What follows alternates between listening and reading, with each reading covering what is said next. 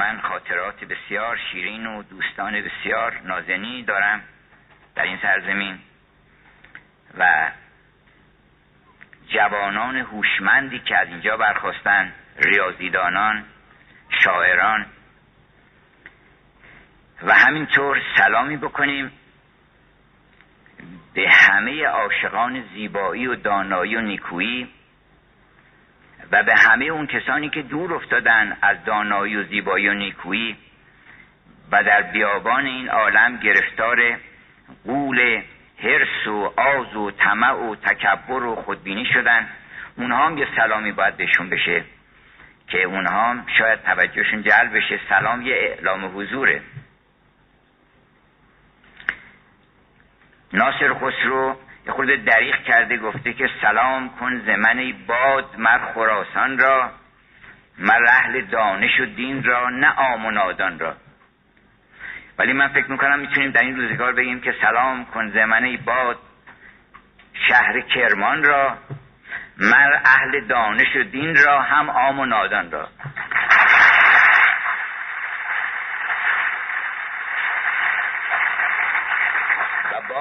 یک سلامی بکنیم به اون خورشید عالم هستی که البته او باید به ما سلام بکنه و سلام کرده، سلام الله علیکم هست. ولی ما هم اگه سلامی بکنیم، سلام روستایی بی تمن نیست که ما رو مورد عنایتی قرار بدن، جواب سلام ما رو بدن. و گفتش فردوسی که الا ای که تو آفتابی همین، چه باشد که بر من نتابی همین. تو که آفتابی بر من سوهای ضعیف، مگر آن شهاب ثاقب مددی کند سوها را. تو یک تابشی، نوری، تو که نور و سماوات و الارض هستی، خورشید عالم هستی، تو یک نگاهی از سلامی به ما بکن که ما رو ببری تو عالم خودت، ما رو ببری به دارالسلام بهشت، ما رو ببری به اونجایی که کمال خجندی گفت این چه مجلس، چه بهشت، این چه مقام است اینجا. عمر باقی تمام لذت‌های دنیا رو جمع کرد در یه مصرع کمال خجندی. عمر باقی، چون آدم هر لذتی ببره که عمر باقی نباشه تموم میشه. عمر باقی، لب ساقی، لب جام است اینجا. آدم معشوقش باشه، شراب مستی بخش، که اون شرابی که یکی از بزرگان روم پلوتارک گفته بود که من وقتی شعرهای خانم ساپو رو میخونم که پیش از افلاطون و اینها زندگی میکرده و افلاطون مست شعرهایی بوده، گفته است که هر وقت شعرها رو میخونم دیگه شرمم میاد از اینکه شراب بخورم. به قول مولانا داده تو چون چنین دارد مرا، باده که بد تا طرب آرد مرا. شراب اصلا کی هست که بتونه شادی تولید بکنه؟ باده در جوشش گدای جوش ماست، چرخ در گردش اسیر هوش ماست.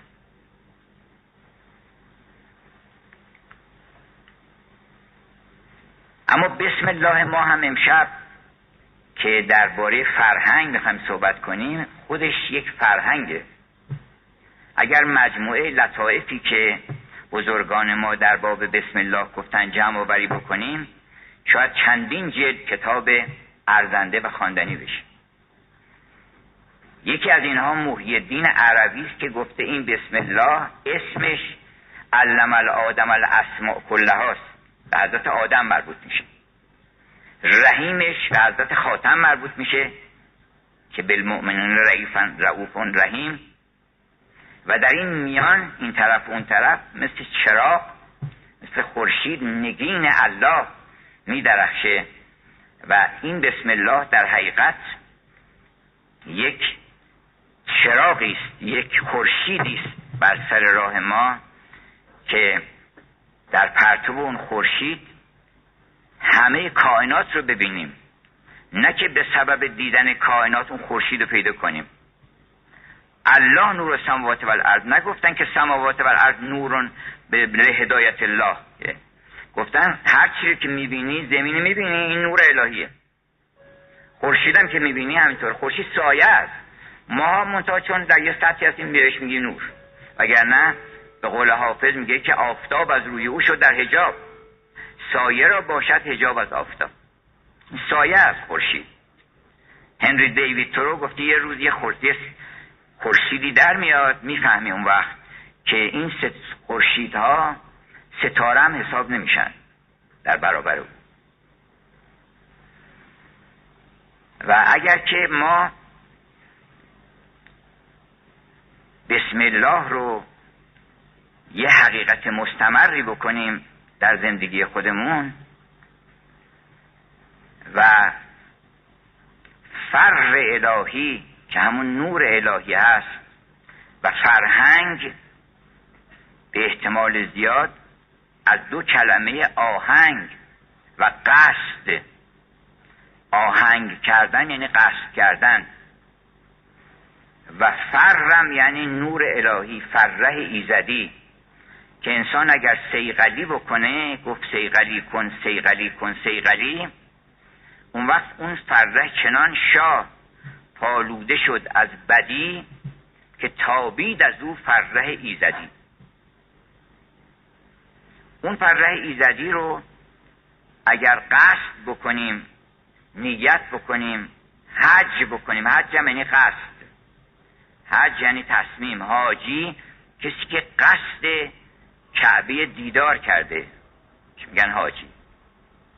مرد حجی همراه حاجی طلب، خواه هندو خواه ترک و خواه عرب.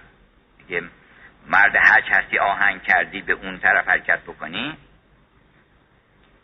گر منگرن در نقش و اندر رنگ او، بنگرن در عزم و در آهنگ او. مهمترین سوالی که میشه از آدم ها کرد این که کجا داری بری؟ Where are you going? کووادیس، یک کتاب معروفی است به نام کووادیس، کجا میری؟ اگر آدم جواب بده که من دارم میرم به طرف مادر فولادزره، به طرف دیو سپید، به طرف هزار زشتی که در این عالم ما خودمون تولید کردیم، به اون طرف داریم میریم، که این آدم هیچ کس دنباله این هم چه آدمی نمیره که. اما اگر بگه من دارم میرم خونه یوسف، همه دنبال این را میفتن. کجا داری میری؟ اگر حج شما و قصد شما چیه؟ ما باید تمام احکامی که آمده بر ما اینا رو تبدیل کنیم، نه به یه حادثه‌ای که یه مرتبه رخ میده مثلا میگیم حج رو برمیگردیم، نه به این که ماهی یک مثلا سالی یک ماه میخوای روزه بگیری. روزه یک مرحله تازه‌ای از زندگی شماست، یعنی شما تا حالا از یه مراحلی داشتین طی می‌کردین، طی مراحل می‌کردین. ما جنین بودیم، تا جنین بود آدمی خونخوار بود، بود او را بود از خون تارو بود، از پتام خون غذایش شیر شد. وقتی از خون گرفتن تا شیر بهت میدن، از پتام شیر لقمه گیر شد. شیرم گفتن آقا بس دیگه، لقمه ای میتونی انواع غذاها بخوری. بعد یه وقتی نباید دیگه از اینم بگیرن که بگن آقا بالاخره یه مرحله دیگه روزه، یعنی تو وارد شو، اینا رو بذار کنار، از پتام لقمه لقمانی شود، طالب مطلوب پنهانی شود. مقصود این نبوده که شما یه چند روزی مدتی را یه فاصله‌ای غذا نخورین، بعدم به انتقام اون ناهاری که نخورده آدم افطار سه برابر صبحانه و نهار و اینا رو همه رو انتقامش بگیره و مصرفش در ماه رمضان بیشتر بشه، بعدن دیگه ما روزه گرفتیم. اینا روزه گرفتن منظور اینه که تو یه خورده غذای کمتر بکن، خورد و خوابت کمتر بکن، شبیه پروردگارت شو. او ندارد خواب و خور چون آفتاب، عاشقان را میکند بی خورد و خواب. کمی مشابهت پیدا کن، یه خورده خوابت رو کمتر کن، یه خورده خوردت رو کمتر کن، چیزای دیگه می‌خوایم بهت بدیم. اروپایی هم در مراسم لنت که روزه چهل روز قبل از ایستر که معراج حضرت مسیح هست بنابر قول اونها به آسمان، از چهل روز پیش شروع میکنن غذا رو کم میکنن، تفکر رو زیاد میکنن، معنویت رو زیاد میکنن، خیرات و مبرات رو زیاد میکنن و به غذای معنوی مطالعاتشون بیشتر میکنن، میپردازن. و میگن لنچ برای این مقصوده. اگر از این یک میلیارد، بیش از یک میلیارد مسلمون فقط دویست میلیونشون روزه بگیرن، به معنایی که کم بکنن غذاشونو، یه وعده نخورن، بگن آقا ما یه خورده کمتر غذا میخوریم کلا، یه وعده نخورن، که اتفاقا اطبا میگن یه سوم غذایی که میخورین زیادیه به طور متوسط، یه خورده کمتر بخورین همون انرژی رو شما بدن بهتون میده و با همون مقدار غذا تو زیادیه دارین میخورین، معده رو بی خودی به کار میندازید. اگر بخورن شش میلیارد وعده غذا در پایان ماه مبارک زیاد میاد. یعنی اگر هر کسی بگه من به اندازه این غذاها که نخوردم، اولا خود نخوردن تولیده، ما نمیخوریم، شش میلیارد وعده غذا زیاد میاد. حالا اگر آدم پولش هم نخونه خیرات بکنه، همین نخوردن هم خودش خیرات و برکاتش میرسه. یعنی ما میتونیم بگیم که ما با این یه دونه فریضه خودمون میتونیم گرسنگانی رو در عالم، اگه همه گرسنگان رو سیر نکنیم، بخش مهمی از گرسنگان عالم رو سیر بکنیم. برای این حج هم برای این نیست که شما برین اونجا، حج یه چیز مستمره. هر وقت پرسیدن کجا داری میری، بگو دارم میرم مکه، دارم میرم به خانه خدا، دارم میرم به مهاجرن الالله، من دارم حتی به طرف خانه خدام نمیرم، به طرف خدا دارم میرم، به طرف او دارم حرکت میکنم. مرد حجی همراه حاجی طلب، خواه هندو خواه ترک و خواه عرب. گر منگرن در نقش و اندر رنگ او، بنگرن در عزم و در آهنگ او. به قول سعدی میگه هر آن ناظر که منظوری ندارد، یا هر کسی که در این عالم یک منظور نظری نداره، این آدم اصلا اختیاری نکرده، هنوز اختیار یاری نداره کجا داره میره، عمر انسان باطل میشه. وقتی که معلوم شد که کجا داره میره، اون وقت تمام مسائلش روشن میشه، میتونه بفهمه دوستش کیه، کتاب خوب چیه، دین یعنی چی، تمام اینا براش روشن میشه که من دارم به اونجا میرم، آیا این کمک میکنه یا نمیکنه. وقتی که داره به سوی پروردگار میره، میفهمه که قرآن برای این نیست که من از روشی بخونم اینا، میفهمه که این آدرس معشوق خداوند، چندین جا در قرآن آدرس داده، ایمیل داده، شماره موبایل داده که تو اگه میخوای منو ببینی، و من خیلی هم ساده است، گفته که و من کان یرجو لقاء ربه، هر کس که امید داره و دل بسته به این که پروردگارش ببینه، چکار بکنه؟ کار خوب بکنه، همه ولی عمل عملا صالحا، و کسی هم شریک نکنه در این کار، با اخلاص تمام کار خوب بره بکنه. پس اگر که مشخص شد که ما کجا داریم میریم، اون وقت میفهمیم که این یه آدرسه، آدرس و یا یه نسخه است که شفاء للناس، قرآن یه نسخه است.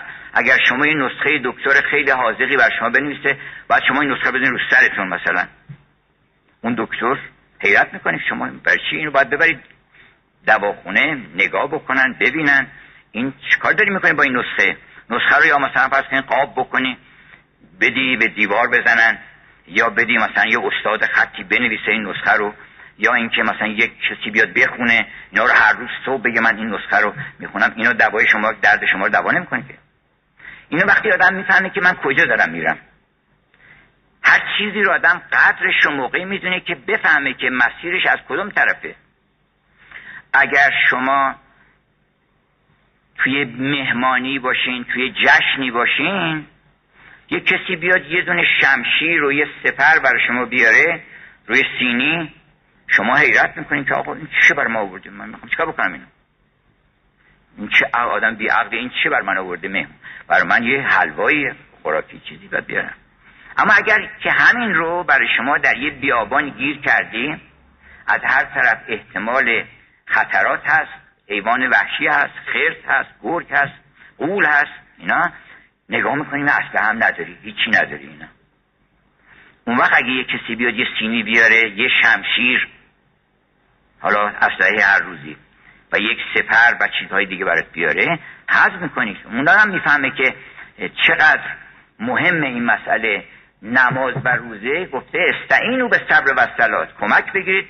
کسی میتونه کمک بگیره کاری میخواد بکنه، کسی که هیچ کاری نمیخواد بکنه، جایی هم نمیخواد بره، جایی نمیخواد بره، اون نماز کم میخونه، حالا بعد میره تو بازار هر کار دیگه هم خاص میکنه، هیچ معنی هم اون نماز از منکرات و چیزهای بد نمیکنه. اما وقتی که فهمید و قدرش رو میدونه که این برای چیه و چه سرویسی قرار بده، این سر قول رو میتونی باش بزنی.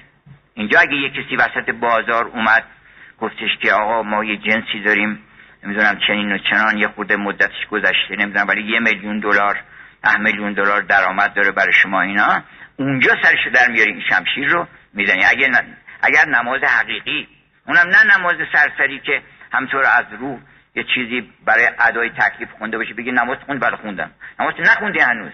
نمازت موقعی است که اونجا وسط معرکه، وسط معرکه وسوسه، وسط معرکه حمله دیو و غول و اینا، اونجا بایستی که بتونی نشون بدی که من نماز میخونم، من اهل نمازم، من سلام میذارم زمین میگم سبحان ربی الاعلی و بحمده، ما پروردگار اعلی داریم، از همه اعلاتره، اون جنس تو رو میخوام چیکار کنیم.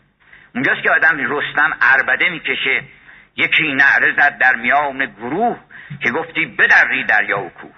کسی جرأت میکنه بیاد به شما یه همچیزی پیش بگه اگر بفهمه که شما کی هستی و شما چه مقصدی داری و چه راهی رو داری میری، جرأت نمیکنه اصلا و نمیتونه تطمیع بکنه شما رو به اینکه همچین کاری بکنی. اما اون کسی که این چیز ظواهر رو انجام داده ولی هیچ به عمق اینا پی نبرده و نمیدونه چیکار داره میکنه، اون راحت میشه که بله نماز داره میخونه، ذکرم حتی داره میگه اونجا وسط بازار، ولی ضمناً مذاکره میکنه، اهل مذاکره است، یه کاری که نباید بکنه میکنه. بنابراین ما حرکت کنیم اگر که بدونیم که کجا داریم میریم، خیلی مهمه. و گفته بودن که نصرالدین رفته بود شکار خرس، بعد که برگشته بود اینا به دوستان گفتن چطور؟ گفت عالی، خیلی عالی. گفت خب چطور؟ چند تا خرس دیدی؟ گفت اصلا خرس ندیدیم. اینا گفت چی چی عالی بود اینا؟ گفت اگر وسط جنگل گیش گیر کردی بودی، نه اسلحه داشتی، نه شمشیر داشتی، نه زور بازو داشتی، میفهمیدی خرس ندیدن چه نعمتیه که آدم خرس نبینه. ولی خرس میبینه آدم، برای اینکه خرس و حرص وجود داره، شح نفس وجود داره که شح نفس قرین است با جبلت او. حواس باید، بنابراین باید اسلحه جمع بکنی، باید وسیله فراهم بکنی، خودتو مجهز بکنی.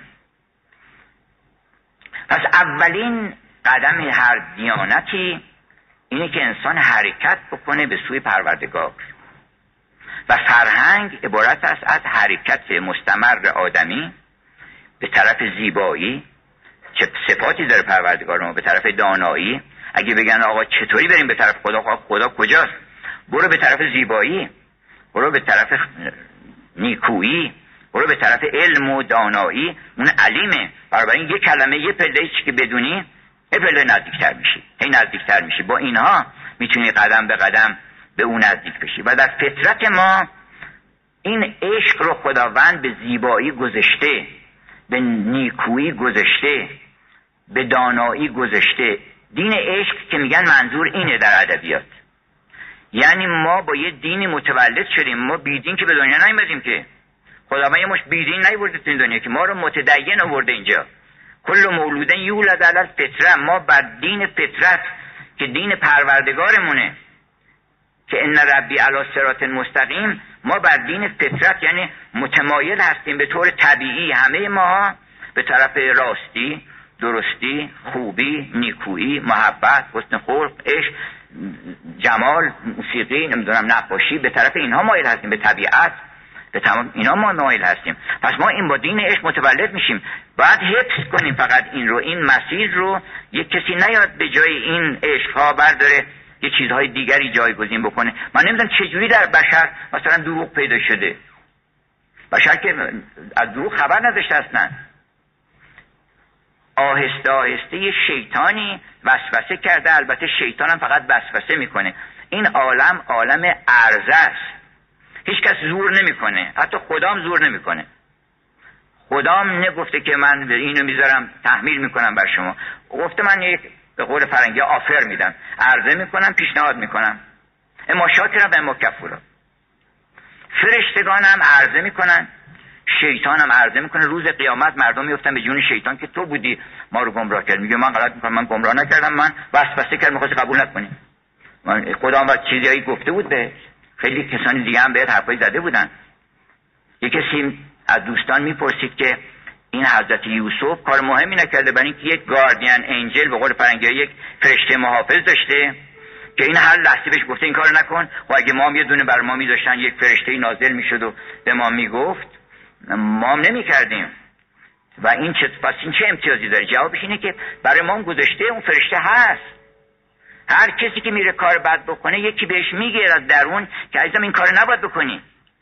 صدایی در درون ما میگه. حتی بدترین آدم‌ها، شما در نمایشنامه هاملت میخونید که وقتی که اون لیدی مکبث، خانم مکبث میخواد اون جنایت رو وسوسه بکنه که شوهرش انجام بده، نگرانه که اون فرشته میاد الان جلوش میگیره. اومده دعا میکنه که ای ابرهای تیره، ای تیره و ظلمانی، بیاید آسمان رو بپوشانید که وقتی که این خنجر رو ما میخوایم فرود بیاریم یه فرشته ای نیاد بگه که هولد هولد، دست نگهدار دست نگهدار. برای اینکه میاد میگه. تمام دروغ هایی که ما میگیم یه فرشته ای هست میگه دست نگهدار، نکن این کار رو. یه داستانی هست از صادق چوبک که یه مردی همه فسق و فجور ها رو کرده بود و ظلم کرده بود، تجاوز به حقوق این به اون، و یه مرتبه بعد فکر کرده بود که برای خودم یه قبری درست بکنم، یک مغوری درست بکنم که خیلی چشمگیر باشه که بعد از من، حالا مردمی کی میخواد بود بکنه، بعد از من منو اونجا بذارن که بازم شکوه منو مردم ببینن.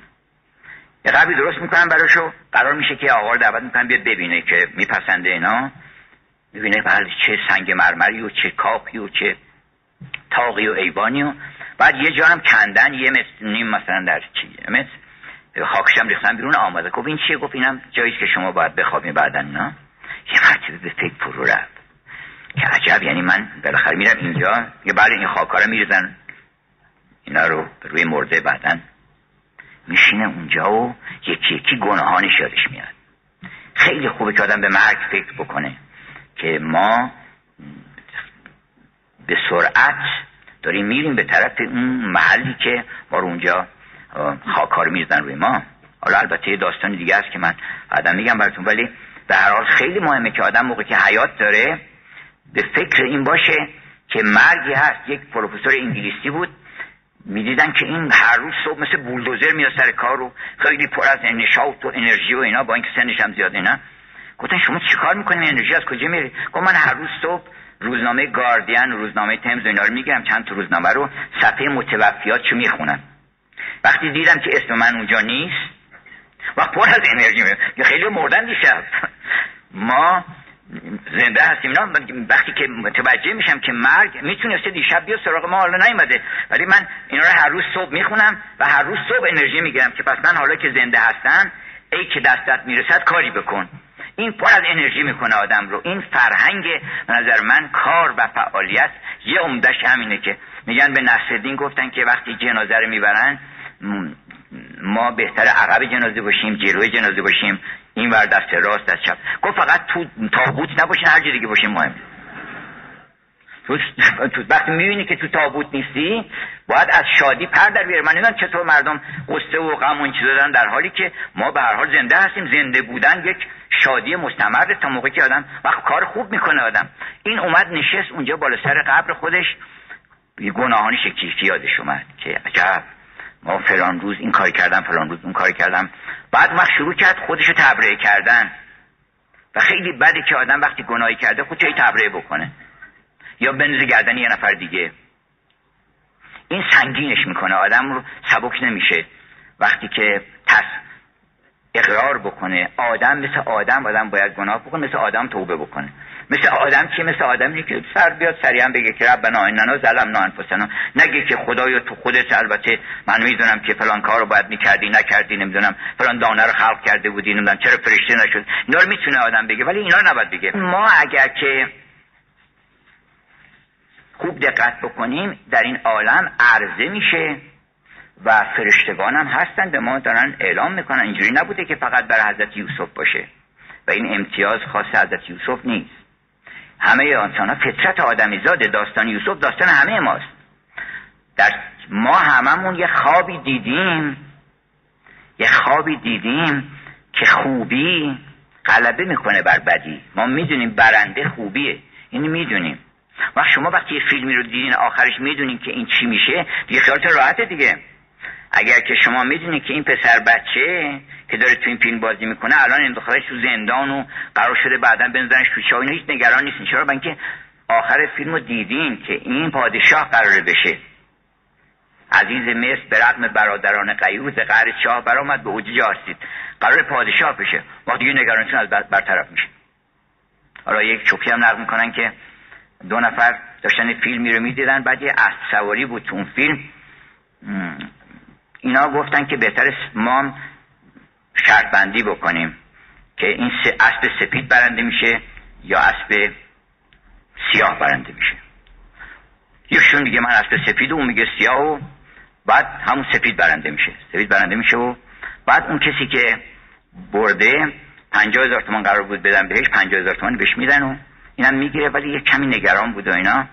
بعد میگه نگران چی هستی؟ میگه که والا یه خورده شروع میکنه اکریختن که والا من روز قیامت نمیتونم جواب خدا رو بدم، برای اینکه این پول سهم من نیست، برای اینکه من این فیلمو سه دفعه دیده بودم و میدونستم که این اسب برنده میشه.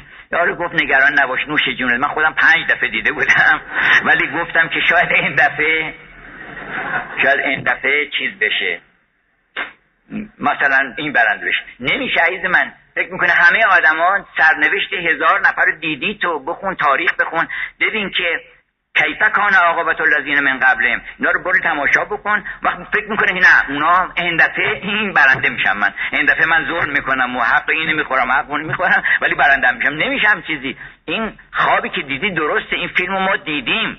ما فیلم عالم رو دیدیم که خوبی در نهایت بر بدی غلبه میکنه. خداوند بر همه مشیت‌های خودش که خوبی هست غلبه میکنه. برای این خیالتون باید راحت باشه که هیچ کاری نمیتونه بکنه. شما راست رو بگو، مطمئن باش که سود با تو، برنده تو هستی.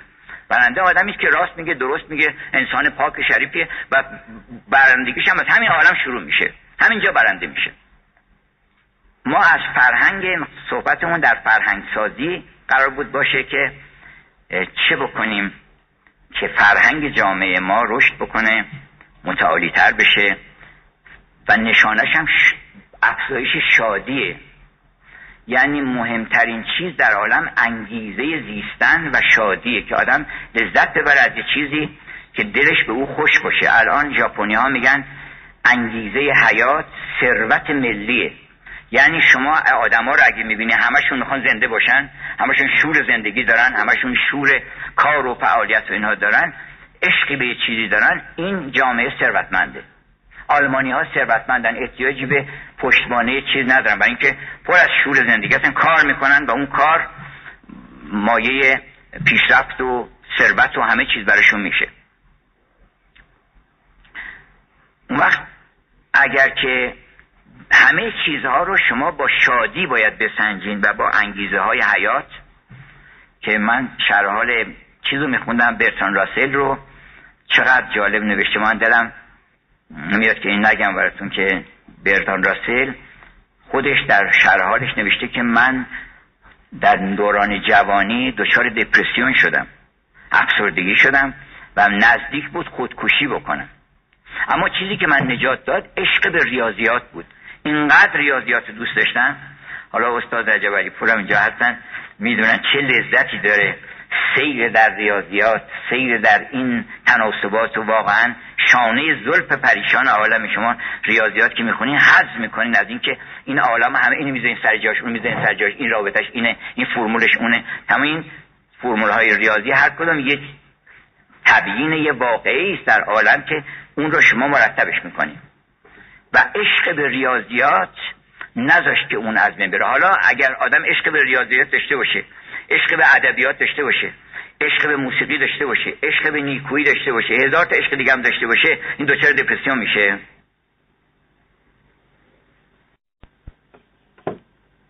نجات داد عشق به ریاضیات بود.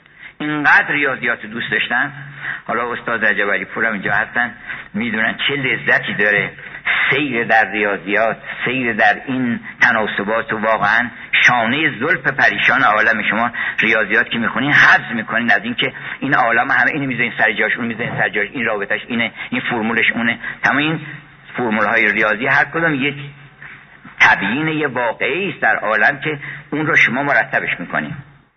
و عشق به ریاضیات نذاشت که اون از بین بره. حالا اگر آدم عشق به ریاضیات داشته باشه، عشق به ادبیات داشته باشه، عشق به موسیقی داشته باشه، عشق به نیکویی داشته باشه، هزار تا عشق دیگه هم داشته باشه، این دچار دپرسیون میشه. جوونم باشه، عمرم در پیشش باشه، تو جوونی هم خود ثروت صد میلیارد تومان ثروته.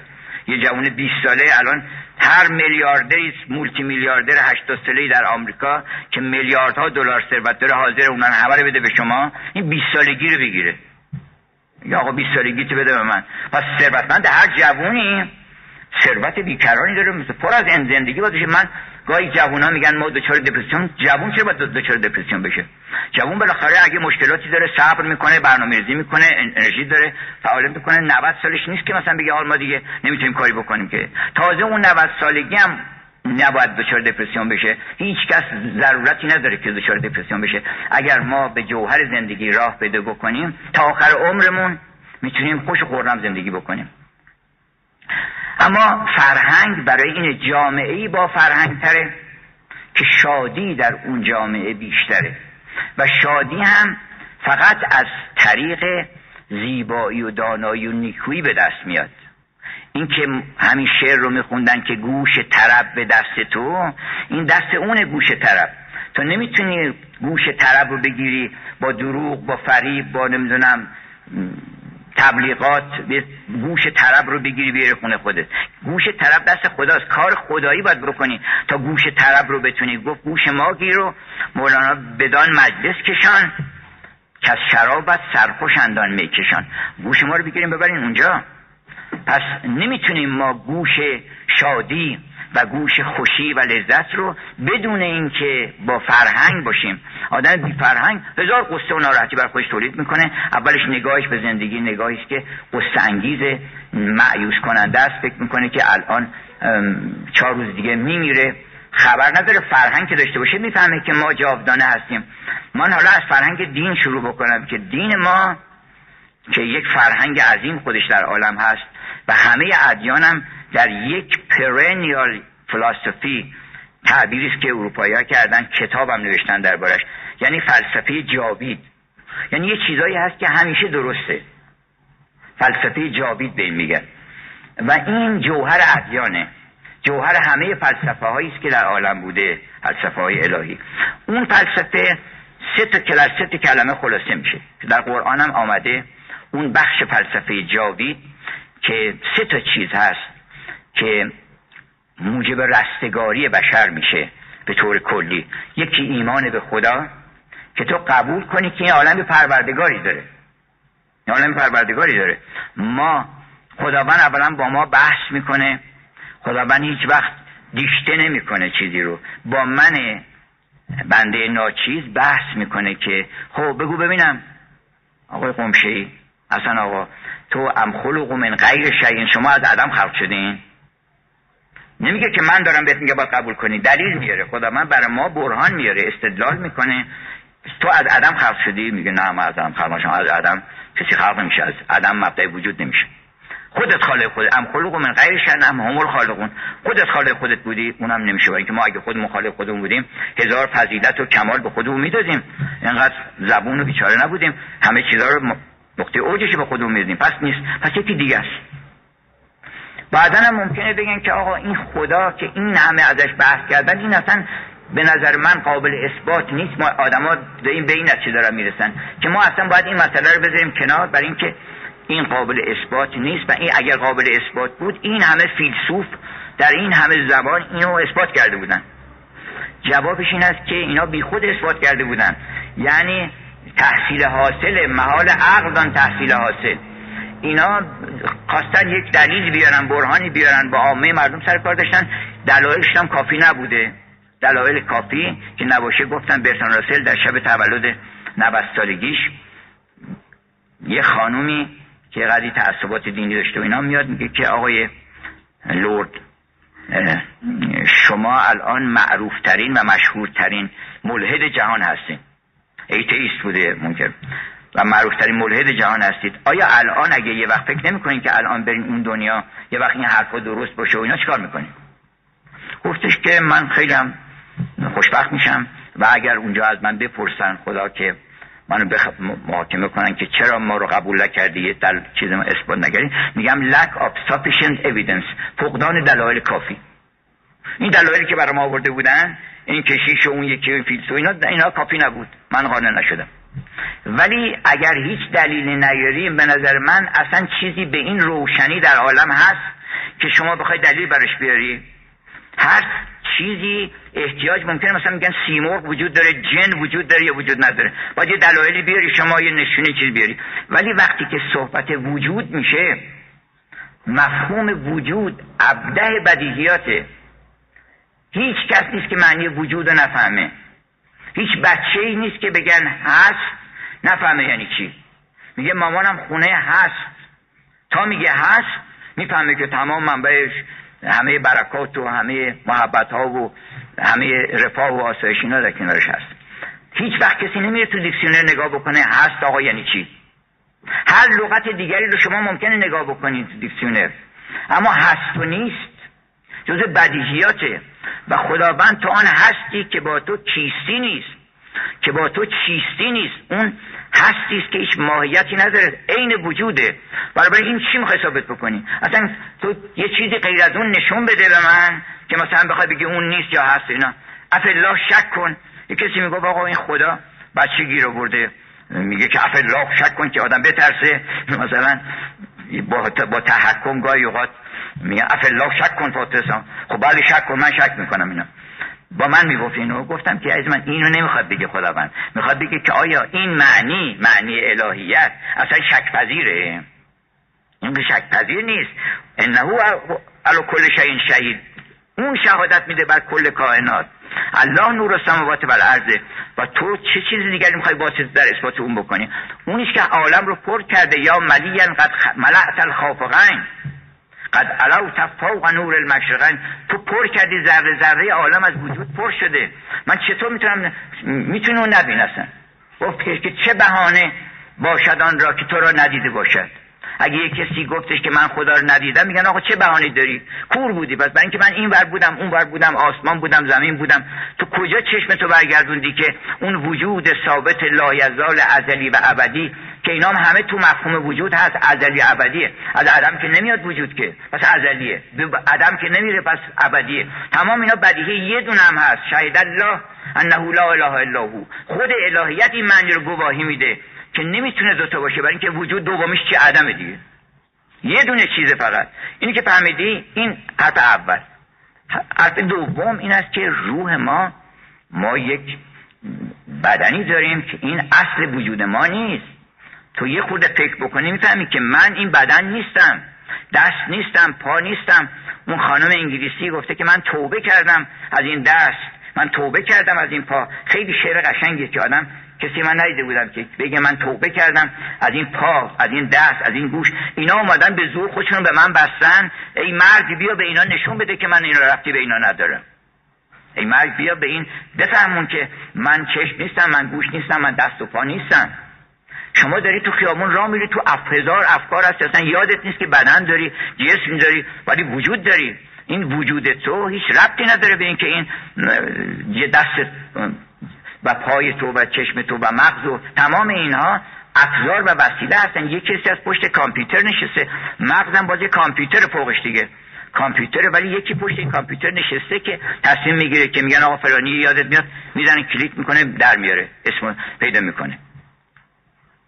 پس ما، اینم نکته دوم مهمی که تو هر فرهنگی آدم باید بهش برسه، این است که ما روح هستیم، یک حقیقت جاودانه هستیم. روح نه زاییده شده و نه به عدم میره، وجودی است نه قابل تقسیم، نه قابل تجزیه است که بتونه فرشته وقتی مرگ میاد اصلا نمیدونه چیکار بکنه. جسم رو مزقناهم کل ما مزقنا، تیکه تیکش میتونن بکنن، ذره ذره میشه جسم، ولی روح رو چیکارش میخوای بکنی؟ روح بسیطه، قابل تقسیم نیست. شما خودتون نمیتونید قسمت بکنین، بگین این ور من، اون ور من، بالای من، پایین من، اصلا نمیتونید. من یه چیزم، تجزیه پذیر نیستیم. بنابراین اینه که فهمیدی که روح ما ما جاودانه هستیم. اینجا دو تا خبر هست، دو تا خبرگزاری. یکی خبرگزاری بگیم مثلا اس ان ان سیتنیک نیوز، یعنی خبرگزاری شیطان. شیطان روی اون حسدی که با ما داره این خبر رو رایج کرده که تو میمیری، بنابراین هر چی میتونی اینجا جمع کن و بخور و بخواب و اینا، چون بعدش دیگه خبری نیست. این این خبرگزاری شیطان. انبیا هم چه خبری ندادن. این خبرگزاری مال خبرگزاری شیطانه که تو میمیری. قرآن هر جا که صحبت مردن شده میگه که میری پیش پروردگارت. کلا اذا بلغت التراقی و قیل من راق و ظن انه الفراق بل تفت ساق بالساق. بعدش چی میشه که درازت میکنن، ساقاتو به هم میبیشونن، بعدش چی میشه؟ الی ربک یومئذ المساق. صحبت چیز نکرده که ما قرار نیست به یه گوری بریم، که ما قرار از یه گوری در بیاییم. ما الان در یه گوری هستیم، گور موبایله، حرکت میکنه یه گوری، ما در یه گوری هستیم که این تکون میخوره میره میاد. اینا اینو من هم ویکتور هوگو به کار برده این عبارت رو، هم میلتون، که گور، ما در یه گور موبایل هستیم. ما قرار هست یه روزی این گور رو درشو باز کنه، ما از این گور بریم بیرون. قرار نیست که گور به گور بشه بریم به یه گور دیگه. اون یه چیز ظاهریه برای جسم ماست، وگرنه ما اصلا وارد اون مرحله نمیشیم. این دومی مسئله است که تمام دلها رو شاد میکنه. وقتی تو فهمیدی که اصلا مرگی در کار نیست، مرگ خروج از جانهای مرده اندر گور تن. ما الان اینجا مردیم، معلوم نیست که تو چه شرایطی هستیم. جانهای مرده اندر گور تن چون رهند از تن رهند از صد مهن، در فضای عشق حق رقصان شوند، همچه قرص ماه بی نقصان شوند. ما میریم به طرف کمال و زیبایی و به طرف عالم وسیع، که اینجا زندان، اینجا تای چاست. از تای چا آدم بزنن تو بیابون هم بهتر از اینه که تا چه برسه توی باغ ببرن. این دومی مسئله است که وقت دل آدم شاد میشه. این اصل فرهنگ. فرهنگ بدون معنویت، بدون ایمان به خدا و بدون ایمان به اسپریچوالیتی و روح اصلا میسر نیست. یعنی دلیلی ما نمیتونیم برای بیار... کسی بیاریم که کار خوب بکنه. بعدش عمل صالح. سوم هم عمل صالح. یؤمنون بالله و الیوم الاخر و عمل صالحا. این سه تا محور اصلی همه فرهنگ هاست. حالا من میخوام صحبت کوتاه بکنم. تمام حرفی که میخواستم بزنم نزدم در واقع، ولی میخوام به اینجا برسم که ما یکی از وظایف ما اگه بخوایم آدم با فرهنگی باشیم این است که محبوب بشیم. مگه همه دلشون نمیخواد محبوب بشن؟ هر کس دلش میخواد که دوستش داشته باشن دیگه. پس ما باید یه کاری بکنیم.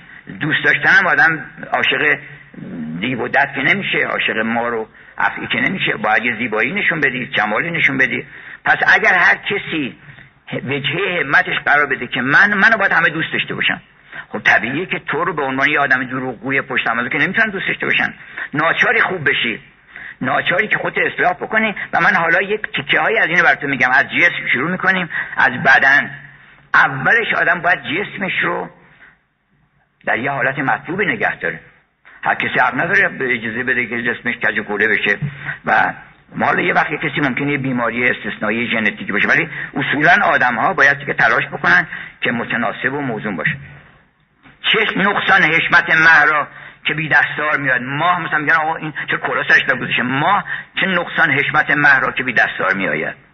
تو آدمیزاد آدمیزاد خود تقریرم باشه، باز محتشمه، پادشاه عالم انسان. انسان سلطانه. سلطان شو و سلطان شو تا چند وزیری، سلطان بچه ای آخر تا چند امیری. بنابراین اول آدم راه رفتنش رو، حرکاتی که در همیشه فکر کنید داره ازتون فیلم میگیرن. آدم توی راه رفتنش نباید حرکات ناموزون، نامتناسب، سرش رو اینور بکنه اونور بکنه. باید باش طمأنینه، با زیبایی و با آهنگ راه بره. دوم این که قیافه آدمیزادم باید متناسب با اون راه رفتنش. آدمیزاد چهره گشاده و شیرین، هر کسی مردم بعضی جرأت میکنن بازم سلام بکنن، اینقدر قیافه در هم و عبوسو گرفته است. که کسی بود خیلی عبوسو گرفته بود، اومده بود پیش استاد فروزانفر، میگه استاد به منم یک کتاب بدین. استاد میگفتش که به یک دانشجو کار تقسیم کرد و میگفت شما راجع به مثلا الهینامه عطار کار بکنید، شما راجع به مختارنامه کار بکنید، شما راجع به منطق الطیر کار بکنید. اینم اومد اونجا قیافه خیلی عبوس و گرفته و منحوسی، گفت استاد برای بنده هم چیزی تعیین کنید. گفت شما مصیبت نامه عطار کار بکنید. بعضی قیافش مصیبت نامه عطاره، تو خیابون کردم راه میره آدم بایستی که نشون بده که موجبات افزایش شادی رو در چیز فراهم بکنه. به خصوص که آدمی زاد اگر که خوب باشه یه جمال اضافی کسب میکنه. خوب بودن فکر نکنین کمه، فکر کنین فقط چشم و ابروه. جمال مال خوبی بیشترش. آدم اگه مهربون باشه و خوب باشه و راستگو باشه و دروغگو نباشه و آدمی زاد باشه، چهرهش خیلی قشنگتر میشه از هر کسی که هر قدم زیبا باشه. کلارک کیبل هم اگه باشه، اگه چهار تا دروغ گفته باشه، آدم فکر میکنه این سوسماره. دیدین آدم ها حالا میگن مشک در امت حضرت محمد نیست، چرا هست؟ منتها مردم اگه نمیبینی میگن آقا این مثل گرگ میمونه، اون یکی مثل لاشخور میمونه. نمیبینی اسم میذارن، معلوم میشه که قیافه ها شبیه میشه. آدمی زاد اگر کار کفتار کرد و هرس و درید و فلان حرفا، یواش یواش شباهت پیدا میکنه. و آدم اگر از یک جمال انسانی برخوردار بشه، هیچ نیازی نداره به اینکه اون بسر زیب و زیبر رو، البته چه بهتر که زیبرش هم خود و زینت کن، بهترین زینت آدم خود آدمی زاد بودنشه. دوم، حرف زدن آدم خیلی مهمه. باید آدم مراقب باشه، لاابالی نباشه در حرف زدن. زبانتون تقویت بکنید، زبان فارسی رو خوب یاد بگیرید، سعدی بخونید، حافظ بخونید. گاهی یک کلمه نامناسب آدم رو از اعتبار میندازه. میگن که آقا خیلی ابهاتی داره، شکوی نشسته، شروع میکنه حرف زدن، دو کلمه میگه، یه مرتبه از اعتبار میفته. خیلی مهمه که آدم زبان رو خوب یاد بگیره، زبان از بزرگان یاد بگیره، از سعدی یاد بگیره، از حافظ یاد بگیره که چقدر از در در آمدی و من از خود به در شدم، گفتی که از این جهان به جهان دیگر شدم، چشمم به راه تا که خبر میدهد ز دوست، صاحب خبر بیامد و من بی خبر شدم. اصلا مدهوش میشه آدم از زیبایی و جمال سعدی که میگه معانی است در زیر حرف سیاه، چو در خیمه معشوق و در میغ ما. و میگه که این سعدی یک شاهدی پشت این کلمات گذاشته. فکر نکن که اینا نه صورتی است مزخرف سروده سعدی چنان که بر در گرمابه میکند نقاش، که برقعی است مرصع به لعل و مروارید فرو گذاشته بر روی شاهد جماش. یعنی این زیبایی ها رو تازه بزن کنار، این زیبایی لفظ رو بعد اون جمع اون معشوق رو تماشا بکن. بنابراین لفظ رو و کلام رو آدم باید کلمات خوب استفاده بکنه، بعدا هم فصیح و راحت صحبت بکنه. وسط صحبت کسی دیگری آدم رو باید صحبت بکنه، بپرسه که ببخشید شما صحبتون تموم شد. آدم ها من دیدم بحث که میکنن، سه نفر اگه باشن هر سه نفرشون دارن حرف میزنن.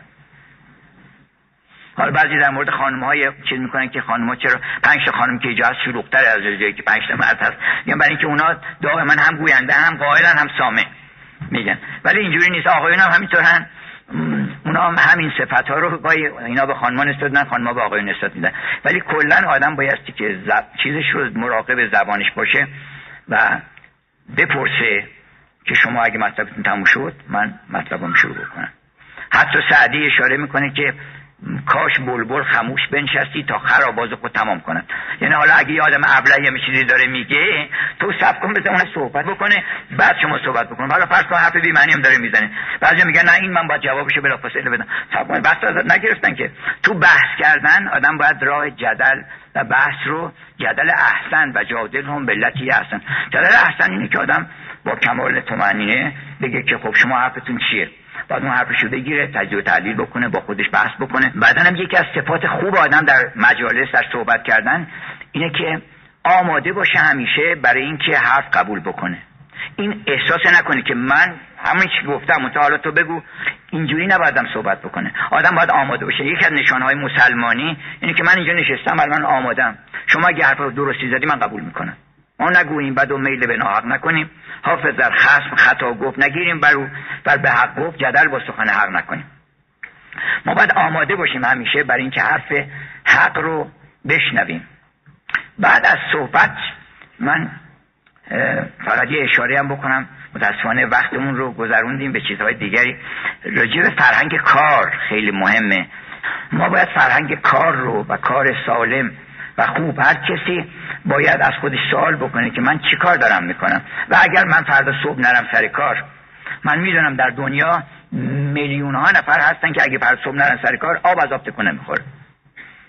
اینا همشون مال حرام که میگن، فکر نکنین فقط یه مشاغلی هست که حرامه، که مثلا میگن قمار، از راه قمار، از... نه، از راهی که این کاری که کردی کار خوبی نیست، خدمتی نکردی، همینطوری بی خودی از یه جایی پول آوردی، همینطوری بی خودی. آدم یه کسی به من میگه آقا شما چرا این کار نمی‌کنی؟ شما راه برو اصلا این چیزی بده، ما ما مثلا پانصد هزار تومان، یک میلیون تومان اون موقع مثلا میگفتن که میتونی در بیاری. اینا گفتم خوشحال نیستم از این بابت که همینطوری بی خودی راه برم یه جایی پول در بیارم. من دارم میخواد خیرم برسه به جایی. ما به سه دلیل کار می‌کنیم. اینا من بگم و خط بکنم به اینکه هزار مطلب دیگه هم هست که من اینا رو توصیه میکنم که بریم بخونیم، من راهنمایی میکنم. اینا کار رو به سه دلیل ما میکنیم. اولش اینکه کار ظهور گنج مخفی ماست. همونطور که خداوند گنج پنهانی بود خودش آشکار کرد، ما با کار خودمون آشکار میکنیم. کار باعث شکوفایی ما میشه، کار باعث رشد ما میشه. تمام اون چو گل از غنچه بیرون آی، سخن در پرده میگویم چو گل از غنچه بیرون آی. این شکفتن گل، این یعنی کار. چو گل از غنچه بیرون آی که بیش از پنج روزی نیست حکم میره نوروزی. دوم اینکه من مدیونم به شما. من که اینجا نشستم، لباس تنمه، غذا خوردم، مدرسه رفتم، درس خوندم، کتاب خوندم، اینا رو من نکردم، هیچ کدوم از اینا مال من نبوده. پس یه عده‌ای کار کردن، پس منم مدیونم، منم باید کار بکنم. این دو تا. سوم اینکه روزی هم من از این بابت برای زندگی خودم هم باید روزی بخورم، اون میرسه خداوند. برید شما این سرگذشت برزویه طبیب رو در اول کلیله و دمنه بخونید، ببینید چه مرد نازنینی بوده. یعنی شاید یکی از نجیبترین و شریفترین انسانهای تاریخ این آدم برزویه طبیب. ببینید راجع به طبابت چی گفته. نظر من اونو باید بیش از بقرات طبیب که قسم نامش میخونن مورد توجه قرار بدن. اونم قسم نامه بر خودش داره، اونم مرام نامه، مرام نامه پزشکی بر خودش داره. به هر حال کار کردن رو، معیارش رو در فرهنگ ما این قرار دادن که من کار رو برای خدا و برای ادای دینم میکنم، برای شکوفای خودم میکنم، خدا به من روزی میده. این ربطی به من برای روزی کار نمیکنم اصلا. وقتی برای روزی کار نکردی تقلب بر چی بکنی؟ دروغ بر چی بگی؟ اصلا نمیتونی این کارو بکنی، من که برای روزی کار نمیکنی که. روزیت هم میدونی که زیاد نمیشه، کم هم نمیشه. برابر این تو خونخوری گر طلب روزی ننهاده بکنی. یه فرهنگ دیگه، فرهنگ کتابخونی را بندازید در شهرتون، کتاب بخونید. کتاب بعضیا میگن آقا گرونه، کتاب هر چی هم گرون باشه ارزونه. یه دونه کتاب خوب پس کن ده هزار تومان، شما خودت میخونی، بچه‌هات میدن میخونن، بعد میتونی بدی دوستانت بخونن، بعد میمونه تو کتابخونه چند نسل دیگه هم میخونن. شما یه دسته گل بخوای بگیری مگه ده هزار تومان کمتر میشه برای دوستت بخوای ببری؟ فرهنگ کتاب خریدن و کتاب خوندن. منتها کتاب‌های خوب رو انتخاب بکنید. آدم اگر ده تا کتاب خوب بخونه فرهنگش عوض میشه، راحت طرز سلوکش عوض میشه، حضورش در جامعه تغییر میکنه، برای خودش به شادی بیشتری میرسه. برای این دور هم جمع بشید، یک گردهمایی های فرهنگی داشته باشین. گردهمایی ها متاسفانه در ایران خیلیاش برای خورد و خوراکه. یعنی مهمونی های بزرگ میدن، وسط مهمونی اون غذاست که میگن قبل از غذا، بعد از غذا، اینو چیز میکنن، ولی محور اصلی غذاست. یه مهمونیایی بزنین که محور اصلیش غذای معنوی باشه، مائده‌های آسمانی باشه. من خودم یک کتابی به نام مائده‌های آسمانی نوشتم که مائده‌های زمینی هست، اونام خوبه، مائده‌های آسمانی هم هست که انزل علینا مائدة من السما که حضرت عیسی فرمود. اونا رو اونا رو بس که ما بعد ازش استفاده بکنیم. اگر مهمونی بذارین، تو مهمونی‌ها برای هم دیگه هدیه ببرین، بگین من یه داستان برات آوردم حذف بکنی، یه شعری برات آوردم، یه مطلبی برات آوردم، اینجا برات می‌خوام بخونم. بعد دور هم جمع بشین و به اصطلاح اشاعه فرهنگ و رشد فرهنگی داشته باشیم. بقیه مسائل هم که خیلی به تفصیل باید در زمینه‌های مختلف در معماری زیبا پرست باشین، برین دنبال زیبایی. نذارین شهرتون به هر کسی بیاد معماری بکنه. تو شهر که آدم راه میره باید این گنجلی خانه شما نگاه کنید ببینید چقدر هارمونی و تناسبات داره نسبت به زمان خودش. وقت بعد از اون وقت اینا رو ساختن، این چیزایی که الان میبینیم تو شهر که هیچ کدومش سر و سامانی نداره. دقت بکنید، دو دور هم جمع بشن، کنگره معماران بذارن، کنگره زیبایی بذارن، کنگره سیمتری بذارن در دنیا راجع به تقارن که اینو بذارین اینجا، این بذارین اینور، این وسط باشه، این میشن تقارن. البته انواع تقارن هست، استاد میدونن، بسیار بسیار گسترده است مفهوم تقارن، ولی کنگره سیمتری گذاشتن در در مثلا دانشگاه پرینستون. پروفسوری اومده از آلمان به اندازه مثلا شصت صفحه مطلب مطلب دقیق راجع به سیمتری صحبت کرده که از جاودانگی گرفته صحبت میکنه، سیمتری تا حضور الهی و معنویت و اخلاق، همه اینا رو تو سیمتری بحث میکنه. کنگره های مختلف ریاضی بذارین، کنگره ادبیات بذارین، کنگره هرچی بیشتر میتونین آدما رو به مناسبت های فرهنگی دور هم جمع بکنید. اینا فرهنگ سازی میکنه. از همدیگه مداخله یه بخش زیادی از وقت ما صرف فضولی میشه، فضولی بی خودی به کار مردم. یه مقاله هست از پلوتارک، اصلا اسمش فضولیه، بی زیبادی و فضول باشه، و میگه که همه آدما فضولن و بعدم نیست. اتفاقا گفته که کار فضولی هم کار خوبیه، منتها آدم بدونه که کجا باید فضولی بکنه. تو هر جایی بی خودی تو کار زری خانم بری خانم چه فضولی میکنی؟ تو بیا ببین که تاریخ چی گفته، بیا ببین هنر چیه. مولانا میگه ما بلفضول عالمیم، ما میتونیم در همه عالم آدمیزاد علم الاسماس میتونه بگه که این چرا اونطوره، اون چرا اونطوره، حرکت این چرا اینجوریه، ماه چرا به این صورت عمل میکنه، اون چرا به این صورت عمل میکنه. بدون فضولی بکنی و هزار مشکل در عالم حل بکنی. برای ما عادت بکنیم که مداخله به کار هم دیگه نکنیم، سوالات عجیب و غریب از هم نکنیم. خانم شما چرا من دماغتون عمل نمی‌کنید؟ شما چرا من بچه‌دار میشید؟ چرا آدما دائما از هم دیگه سوالات عجیب و غریب می‌کنن، نصیحت‌های ناخواسته، شما چرا این کار نمی‌کنید، چرا اون کار نمی‌کنید؟ همدیگه راحت بذارین. اگه کسی سوال کرد آدم جواب میده، در یه موردی بحث می‌کنه. کاری به کار هم دیگه نداره. این غیبت و تهمت و شایعه سازی این هستن، به محض اینکه قرآن میگه که وقتی این خبر رو شنیدی چرا نگفتی هذا بهتان عظیم، بگو که این بی خودی من من گوش نمیدم، برو چهار تا شاهد عادل برده بیار. بی خودی حرف کسی رو قبول نکنین، شایعه رو چیز نکنین، مراقب آبرو و حیثیت همدیگه باشین. اینا تمام فرهنگه و انشالله که من توفیق پیدا کنم این چیزایی که امشب نگفتم اینا رو بنویسم به عنوان اینکه ما چه نیازهای فرهنگی داریم در جامعهمون. و یکی از آخرش من ختم میکنم به این که زن یه مقام ویژه‌ای در فرهنگ اسلامی داره، یه صفتی داره که این اون همه دنیا فهمیدن که زن انگیزه حیات و معنویت و رحمت الهی در عالم. و اینو من در عروسی اخیراً که به انگلیسی صحبت میکردم اینا، اونا هم خیلی تعجب کردن این حرف. گفتم این بله‌ای که اینجا ما میگیم این دنباله بله‌ای است که ما گفتیم یه مرتبه خداوند خودش به ما نشون داده، جمال خودش نشون داده، رحمت نامنتهاش نشون داده، کمالات خودش نشون داده. بعد گفته که الستو بربکم، آیا من پروردگارتون نیستم؟ گفتیم چرا. الان هم همینطوره، نماینده داره خداوند. اینجا اون زن میپرسه از شما. علت این که میگن ایجاب با زنه، بعضیا فکر میکنن که قبول با زنه، یعنی مرد عرضه میکنه زن میگه بله. اینجوری نیست، زن عرضه میکنه. حضرت خدیجه نامه نوشت به حضرت محمد که من تو رو دوست دارم، من دلم میخواد بقیه برای اینکه خوبی، برای اینکه مهربونی، برای اینکه شفاف و با صفا هستی، به هزار خاطر اینا من میخوام بقیه زندگیم با تو بگذرونم. اون جواب میده به این. چرا؟ برای اینکه اون زن وجودش مثلا رحمت الهیه. آیا من به تو به بچه تو شیر نمیدم، بچه تو رو بزنم نمیبرم خونه تو، به وجود من خونه میشه، سر و سامون پیدا میکنی، آبرو پیدا میکنی، همه چیزات به سبب اینه که این همسر نازنینی که گرفتی. آیا من وقت میگه که چرا من قبول میکنم که این تو، این پروردگار من هستی. من امیدوارم که قدر زن رو اگر بدونیم، قدر رحمت پروردگار رو دونستیم، و اگر رابطه بین زن و مرد درست بشه و هر دوشون نسبت به همدیگه با کمال محبت و مهربانی به اون سکونی که گفته که تسکنو الیها، سکون فقط صفت خداست، هیچ کس دیگه لا ساکن است والله، غیر از خدا اصلا ساکن نیست. ولی در کنار زن آدم میتونه که به سکون برسه. اون یه مقام ویژه‌ای داره که مثل یه عالم دیگه است اصلا. و محی‌الدین مدهوش شده وقتی که اون زن رو، اون دختر اصفهانی رو دیده و اینقدر کتاب‌ها در چهره او خونده و گفت فتوحات شده براش. گفته که اصلا وقتی چشمش به اون دختر افتاده و گفته که این حتی در معارف عرفانی هم بر من سبقت داشت، بیش از من میفهمید مطالب رو، و ایراد گرفته بود به محی‌الدین.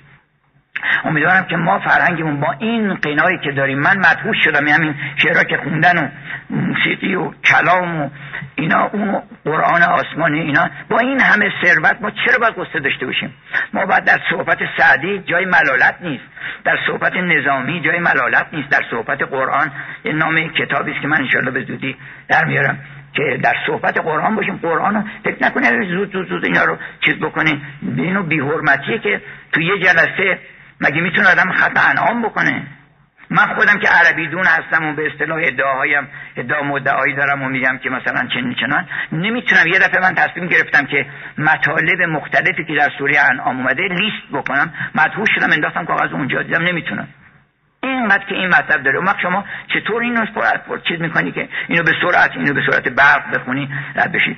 بیاین اونس بگیرین با کتاب آسمانی، صفحه به صفحه، آیه به آیه. اینا آیه آیه اومده، یه مرتبه که نیومده که. اینا رو بخونید و ببینید که چه برکتی وارد خونتون میشه، وارد زندگیتون میشه، وارد شهرتون میشه. ان شاءالله همه ما فرهنگ الهی پیدا بکنیم و فرهنگ عشق و فرهنگ خدمت، که عبادت به جز خدمت خلق نیست، به تسبیح و سجاده و دعا نیست. بسلام.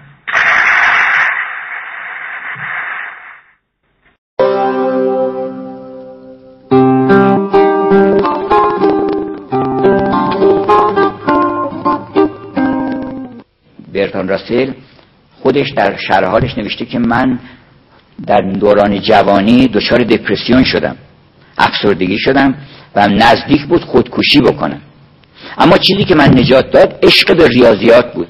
اینقدر ریاضیات دوست داشتم، حالا استاد رجب‌علی‌پور هم اینجا هستن، میدونن چه لذتی داره سیر در ریاضیات، سیر در این تناسبات. و واقعا شانه زلف پریشان عالم شما ریاضیات که میخونین هضم میکنین از اینکه این عالم همه اینو میذارین سر جاش، اون میذارین سر جاش، این رابطش اینه، این فرمولش اونه. تمام این فرمول های ریاضی هر کدوم یک تبیین یه واقعی است در عالم که اون رو شما مرتبش میکنین.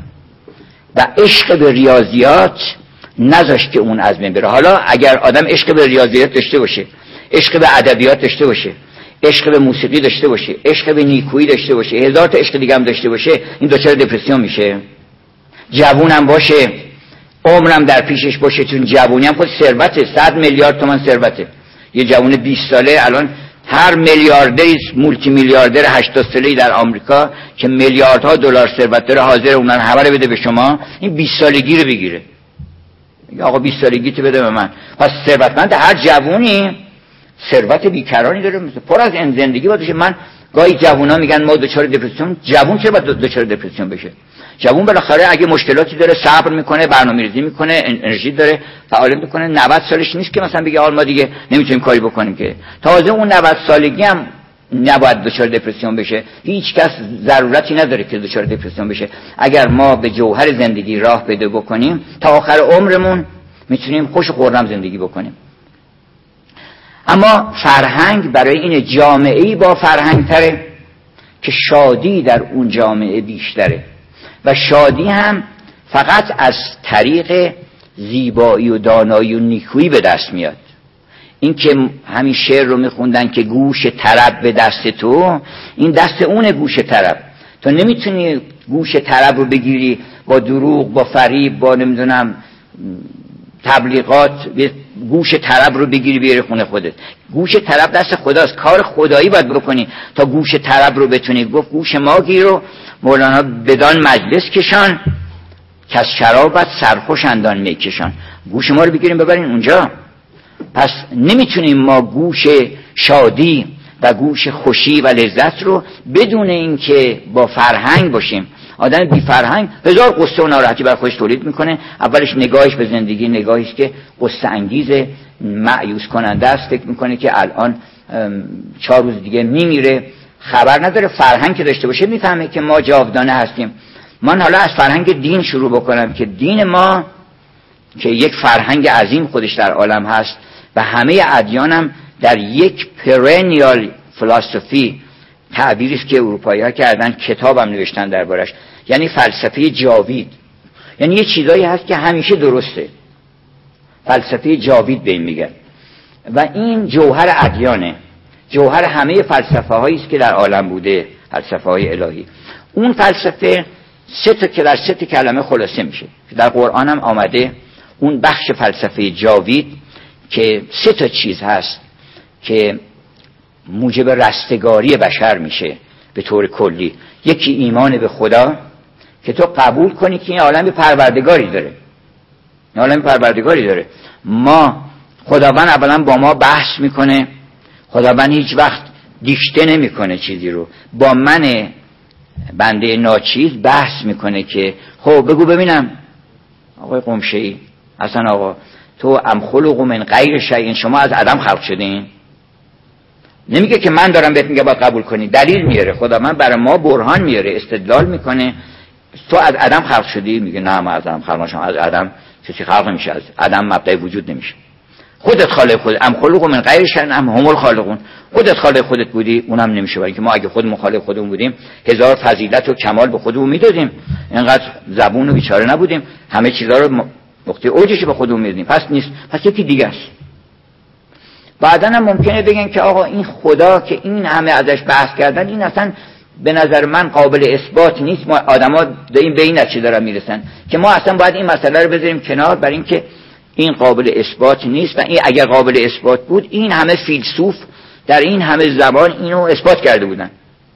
جوابش این است که اینا بیخود اثبات کرده بودن، یعنی تحصیل حاصل محال عقل، تحصیل حاصل اینا خواستن یک دلیل بیارن، برهانی بیارن، با عامه مردم سر کار داشتن، دلایلش هم کافی نبوده، دلایل کافی که نباشه گفتن برتراند راسل در شب تولد نود سالگیش یه خانومی که قضیه تعصبات دینی داشته و اینا میاد میگه که آقای لورد شما الان معروف ترین و مشهورترین ملحد جهان هستین، ایتئیست بوده منکر و معروف ترین ملحد جهان هستید، آیا الان اگه یه وقت فکر نمی‌کنین که الان برین اون دنیا یه وقت این حرفا درست باشه و اینا چیکار می‌کنین؟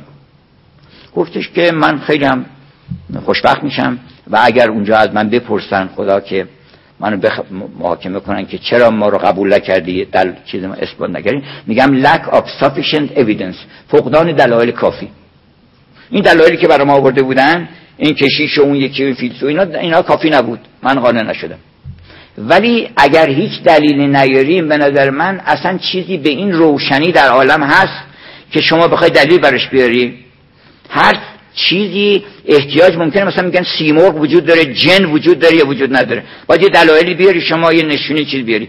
ولی وقتی که صحبت وجود میشه، مفهوم وجود ابداع بدیهیاته، هیچ کس نیست که معنی وجود رو نفهمه، هیچ بچه‌ای نیست که بگن هست نفهمه یعنی چی. میگه مامانم خونه هست، تا میگه هست میفهمه که تمام منبعش همه برکات و همه محبت ها و همه رفاه و آسایش اینا در کنارش هست.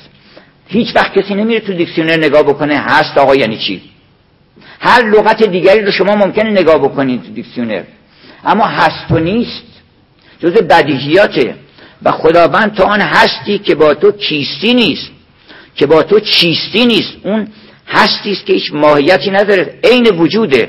برای این چی میخوای ثابت بکنی؟ اصلا تو یه چیزی غیر از اون نشون بده به من که مثلا بخوای بگی اون نیست یا هست اینا. افالله شک کن.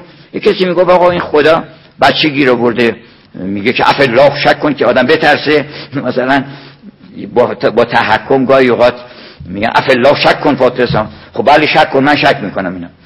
با من میگفت اینو، گفتم که از من اینو نمیخواد بگه خداوند، میخواد بگه که آیا این معنی معنی الهیت اصلا شک پذیره؟ این شک پذیر نیست، انه هو علی کل شیء شهید، اون شهادت میده بر کل کائنات، الله نور السماوات و الارض، و تو چه چیز دیگری میخوای واسطه در اثبات اون بکنی؟ اونیش که عالم رو پر کرده، یا ملیا قد ملأت الخافقین قد علو تفوق نور المشرقین، تو پر کردی، ذره ذره عالم از وجود پر شده، من چطور میتونم میتونم اون نبین؟ اصلا گفت که چه بهانه باشد آن را که تو را ندیده باشد.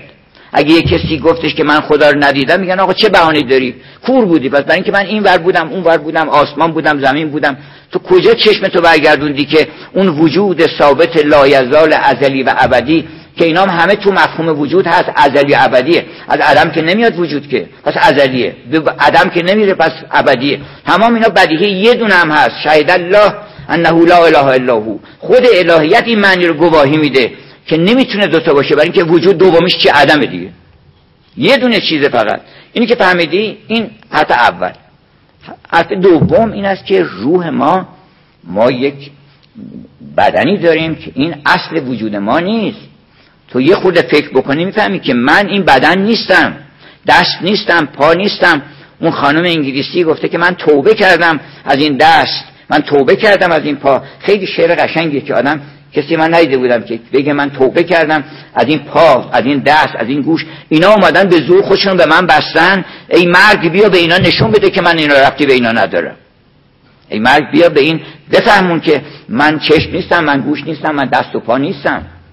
شما داری تو خیابون راه میری، تو هزار افکار هست، اصلا یادت نیست که بدن داری، جسم داری، ولی وجود داری. این وجود تو هیچ ربطی نداره به این که این دست و پای تو و چشم تو و مغز و تمام اینها ابزار و وسیله هستن. یکی از پشت کامپیوتر نشسته، مغزم باز کامپیوتر فوقش دیگه کامپیوتره، ولی یکی پشت این کامپیوتر نشسته که تصمیم میگیره که میگن آقا فلانی یادت میاد، میزنه کلیک میکنه در میاره، اسمو پیدا میکنه. پس ما اینم نکته دوم مهمی که تو هر فرهنگی آدم باید بهش برسه، این است که ما روح هستیم، یک حقیقت جاودانه هستیم. روح نه زایده شده و نه به عدم میره، وجودی است نه قابل تقسیم، نه قابل تجزیه است که بتونه فرشته وقتی مرگ میاد اصلا نمیدونه چیکار بکنه. جسم رو مزقناهم کل ما مزقن، تیکه تیکش میتونن بکنن، ذره ذره میشه جسم، ولی روح رو چیکارش میخوای بکنی؟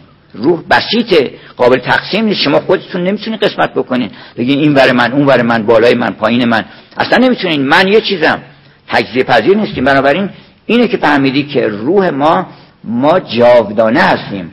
اینجا دو تا خبر هست، دو تا خبرگزاری. یکی خبرگزاری بگیم مثلا اس ان ان سیتنیک نیوز، یعنی خبرگزاری شیطان. شیطان روی اون حسدی که با ما داره این خبر رو رایج کرده که تو میمیری، بنابراین هر چی میتونی اینجا جمع کن و بخور و بخواب و اینا، چون بعدش دیگه خبری نیست. این این خبرگزاری شیطان. انبیا هم چه خبری ندادن، این خبرگزاری مال خبرگزاری شیطانه که تو میمیری. قرآن هر جا که صحبت مردن شده میگه که میری پیش پروردگارت. کلا اذا بلغت التراقی و قیل من راق و ظن انه الفراق والتفت الساق بالساق. بعدش چی میشه که درازت میکنن، ساقاتو به هم میبیشنن، بعدش چی میشه؟ الی ربک یوم الدین المساق.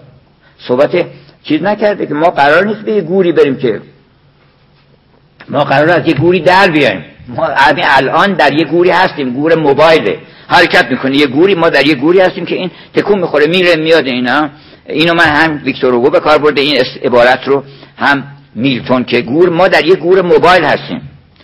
ما قرار هست یه روزی این گور رو درشو باز کنه، ما از این گور بریم بیرون.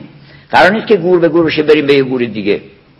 اون یه چیز ظاهریه برای جسم ماست، وگرنه ما اصلا وارد اون مرحله نمیشیم.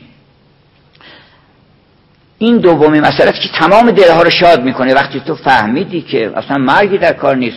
مرگ خروج از جانهای مرده اندر گور تن. ما الان اینجا مردیم، معلوم نیست که تو چه شرایطی هستیم. جانهای مرده اندر گور تن چون رهند از تن رهند از صد مهن، در فضای عشق حق رقصان شوند، همچه قرص ماه بی نقصان شوند. ما میریم به طرف کمال و زیبایی و به طرف عالم وسیعی که اینجا زندان، اینجا تای چاست. از تای چا آدم بزنن تو بیابون هم بهتر از اینه که تا چه برسه توی باغ ببرن. این دومی مسئله است که وقت دل آدم شاد میشه. این اصل فرهنگ. فرهنگ بدون معنویت، بدون ایمان به خدا و بدون ایمان به اسپریچوالیتی و روح اصلا میسر نیست. یعنی دلیلی ما نمیتونیم برای بیاری. کسی بیاریم که کار خوب بکنه. بعدش عمل صالح، سوم عمل صالح، یؤمنون بالله و یوم الاخر و عمل صالحا. این سه تا محور اصلی همه فرهنگ هاست. حالا من میخوام صحبت کوتاه بکنم، تمام حرفی که میخواستم بزنم نزدم در واقع، ولی میخوام به اینجا برسم که ما یکی از وظایف ما اگه بخوایم آدم با فرهنگی باشیم این است که محبوب بشیم. مگه همه دلشون نمیخواد محبوب بشن؟ هر کس دلش میخواد که دوستش داشته باشن دیگه. پس ما باید یه کاری بکنیم. دوست داشتنم آدم عاشق دیو و دد که نمیشه، عاشق مار و افعی که نمیشه، باید یه زیبایی نشون بدی، جمالی نشون بدی. پس اگر هر کسی وجهه همتش قرار بده که من منو باید همه دوست داشته باشم، خب طبیعیه که تو رو به عنوان یه آدم دروغگوی پشت همازو که نمیتونن دوست داشته باشن، ناچاری خوب بشی. ناچاری که خودت اصلاح بکنی. و من حالا یک تیکه های از اینو براتون میگم. از جسم شروع میکنیم، از بدن. اولش آدم باید جسمش رو در یه حالت مطلوب نگه داره. هر کسی حق نداره اجازه بده که جسمش کج و کوله بشه. و حالا یه وقتی کسی ممکنه بیماری استثنایی ژنتیکی باشه، ولی اصولا آدم‌ها باید که تلاش بکنن که متناسب و موزون باشه. چه نقصان حشمت مه را که بی دستار میاد. ماه مثلا میگن آقا این چه کراسش نگذشه. ماه چه نقصان حشمت مه را که بی دستار میآید. تو آدمیزاد آدمیزاد خود فقیر هم باشه باز محتشمه، پادشاه عالم. انسان انسان سلطانه. سلطان شو و سلطان شو تا چند وزیری، سلطان بچه آخر تا چند امیری. بنابراین اول آدم راه رفتنش رو، حرکاتی که در همیشه فکر کنید دارن ازتون فیلم میگیرن. آدم توی راه رفتنش نباید حرکات ناموزون، نامتناسب، سرش رو اینور بکنه اونور بکنه. باید باش طمأنینه، با زیبایی و با آهنگ راه بره. دوم اینکه قیافه آدمیزادم باید متناسب با اون راه رفتنش. آدمیزاد چهره گشاده و شیرین، هر کسی جا... مردم بعضی جرأت میکنن بازم سلام بکنن، اینقدر قیافه در هم و عبوسو گرفته است. که یه کسی بود خیلی عبوسو گرفته بود، اومده بود پیش استاد فروزانفر، میگفت استاد به منم یک کتاب بدین. استاد میگفتش که بهش دانشجوها کار تقسیم کرده بود، میگفت شما راجب مثلا الهینامه عطار کار بکنید، شما راجب مختارنامه کار بکنید، شما راجب منطق الطیر کار بکنید. اینم اومد اونجا و قیافه خیلی عبوسو گرفته و منحوسی. گفت استاد برای بنده همین چیز تعیین کنید. گفت شما مصیبت نامه عطار کار بکنید. بعضی قیافش مصیبت نامه عطاره. تو خیابون کردم راه میره آدم بایستی که نشون بده که موجبات افزایش شادی رو در چیز فراهم بکنه. به خصوص که آدمیزاد اگر که خوب باشه یه جمال اضافی کسب میکنه. خوب بودن فکر نکنیم کمه، فکر کنیم فقط چشم و ابروه. جمال مال خوبی بیشترش. آدم اگه مهربون باشه و خوب باشه و راستگو باشه و دروغگو نباشه و آدمیزاد باشه، چهرهش خیلی قشنگتر میشه از هر کسی که هر قدم زیبا باشه. کلارک کیبل هم اگه باشه، اگه چهار تا دروغ گفته باشه آدم فکر میکنه این سوسماره. دیدین آدما حالا میگن مشک در امت حضرت محمد نیست. چرا هست؟ منتها مردم اگه نمیبینی میگن آقا این مثل گرگ میمونه، اون یکی مثل لاشخور میمونه. نمیبینی اسم میذارن، معلوم میشه که قیافه ها شبیه میشه. آدمیزاد اگر کار کفتار کرد و حرص و درید و فلان حرفا، یواش یواش شباهت پیدا میکنه. و آدم اگر از یک جمال انسانی برخوردار بشه هیچ نیازی نداره به اینکه اون به اصطلاح زیب و زیور رو، البته چه بهتر که زیورش هم خود و زینتکم، بهترین زینت آدم خود آدمیزاد بودنشه. دوم حرف زدن آدم خیلی مهمه. باید آدم مراقب باشه، لاابالی نباشه در حرف زدن. زبانتون تقویت بکنید، زبان فارسی رو خوب یاد بگیرید، سعدی بخونین، حافظ بخونین. گاهی یک کلمه نامناسب آدم رو از اعتبار میندازه. میگن که آقا خیلی ابهاتی داره، شکوی نشسته، شروع میکنه حرف زدن، دو کلمه میگه یه مرتبه از اعتبار میفته.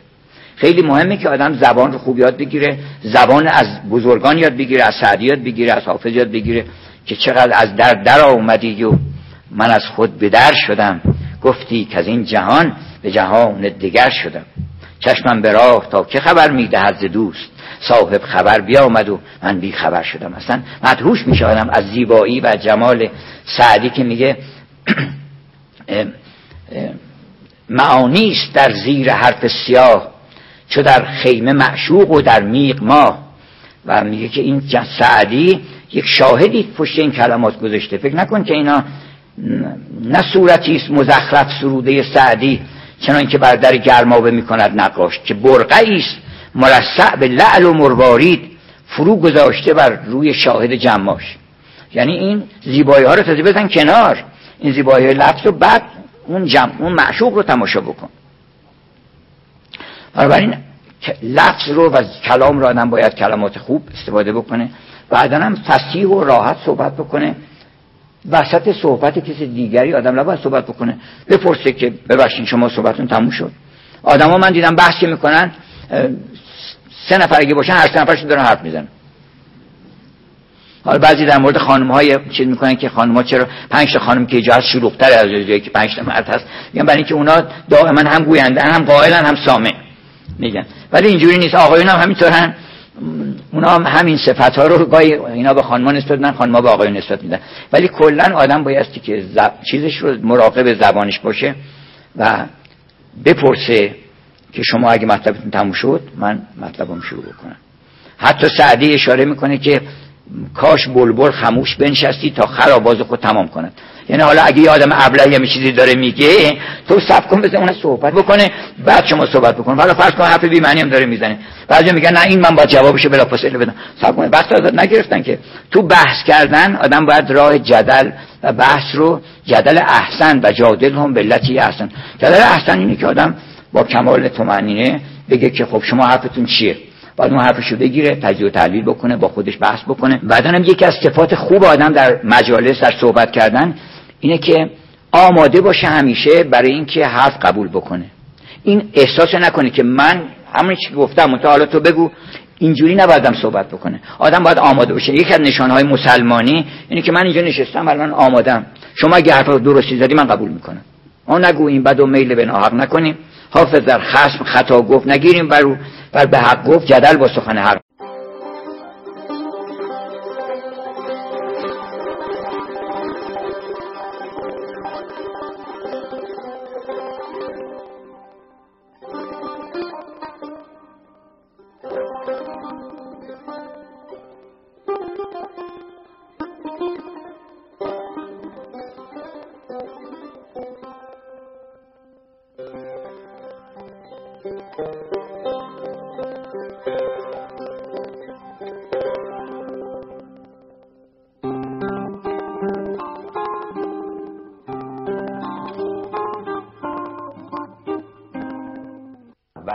کنیم به حضرت حوا و آرزو کنیم که انشالله همه ما آدم باشیم و عاشق حوا. مولانا قرآن به عروس تشبیه کرده چندین جا. سنایی قبل از او یه عروس حضرت قرآن نقابان گه براندازد که دارالملک معنا را مجرد بیند از قوغا. حالا اون عروس ما باید خواستگاری بکنیم. حالا اون عروس خانوما ممکنه بگن که بچه همه عروس ما چیکار بکنیم اینجا. اون شازده هم هست، میتونی شما اون یک نازنی نیست که ما باید چه مرد چه زن از او خواستگاری بکنیم. اون عروس حالا ببینیم ما چیکار میکنیم با قرآن. شما فرض کنید یه عروسیه، یه عروسی تو حجله گذاشتن اونجا، یه نفر داره آب میکشه که بریزن برای غذا درست کنن و اینا، یه پولی میگیره میره، کاری به عروس نداره. یه نفر اومده عقد بکنه، عاقده، یه پولی میگیره و یه شیرینی هم میگیره و یه چیزی میخونه و میره، کاری به عروس نداره. یه عده بچه‌ها میگردن ببینن که سکه‌ای چیزی پولی ریختن اینجا سر عروس، اینا رو جمع میکنن، نقل اینا رو جمع میکنن، اونا میرن، کاری به عروس نداره. یکی اومده متخصص مثلا مروارید و متخصص جواهر اینا نگاه میکنه، ارزیابی میکنه، میگه این مرواری بنده که میگن دست به زلفاش نزنین مرواری بنده، این مرواریدا دونه چنده و قیمتش چقدره، ارزیابی میکنه، تجزیه و تحلیل میکنه. ما از همین کارا رو قرآن میکنیم. ما بایستی که با اون عروس توجه داشته باشیم و مولانا میگه قرآن یه عروسی است که اگر بعضی هم خیال میکنن که قرآن میتونن مثلا باهاش هر گستاخی بکنن، در میاد مثلا میگه که اگه راست میگی، اگه قرآن راست میگه یا اگه خدا راست میگه مثلا فلان کارو بکنه که ما ایمان بیاریم. انگلیسی‌ها میگن خداوند هیچ وقت برای قانع کردن هیچ منکری معجزه نمیفرسته. منکری برو منکر باش. فرض کنید یه عروس نازنینی توی حجله هست، یکی اومده میگه نه آقا بی خود، میگن عروسی نیست اصلا. حالا یه آدم کج و کوله بی چیزی، کج قیافه، لوچه، چپ لنگی اومده، حالا خاص چیزم نیست، این به خاطر این بعد اومده میگه که نه این که میگن عروسه بی خود، میگن عروسی نیست اصلا. و عروسه سرش میکنه از عددون که میگه من هستم میکنه، شما اگه باشه میکنی که بیاد مثلا همچی کسی با اون قیافه و اینا بیاد دیگه که آره نخه من هستم اینا شما تشریف بیارین. اصلا نمیگه، میمرد میگه بهش بگین که نیست، راست میگن، اصلا نیست هم چیزی. خداوند اگه یه خورده بخوای ناز بکنی تو بایستی که مولانا میگه اگه چادرشو وسط خیابون بکشی یه مخدره هر چه وقت محترمی رو بکشی، اون ممکنه چشمشو چپ بکنه اصلا و نگاه غضبناک به تو بکنه تو فرار کنی اصلا و بگی که میخواد بگی که من اونی که تو فکر می‌کنی نیستم، برو برو هر کاری می‌خوای بکنی بکن، من اصلا کتابی نیستم. اینو این الا اساطیر الاولین، این همون اساطیر اولینه. اما میگه که اگر بری تو این بپرسی که این کیه، میگن این دختر فلانیه. میگه خب این چیز داره، میگن که دو تا بچه داره از شوهر قبلیش، باید بری بگردی اون دو تا بچه رو پیدا کنی، براشون هدیه‌ای ببری و خدمتی بکنی، دفعه بعد که ببینیش ممکنه لبخندی بهت بزنه. ما بایستی که اول عیال الله رو که خلق خدا هستن به اینا برسیم، از یواش یواش به تدریج، اون وقت ممکنه که گوشه چشمی به ما بکنه و جمالش رو به هر کسی نشون نمیده. عروس حضرت قرآن نقاب آنگه براندازد که دارالملک معنا رو مجرد بیان از قوقا، نمیاد جلو همه نقابشو برداره که. بنابراین این عروس نازنین رو که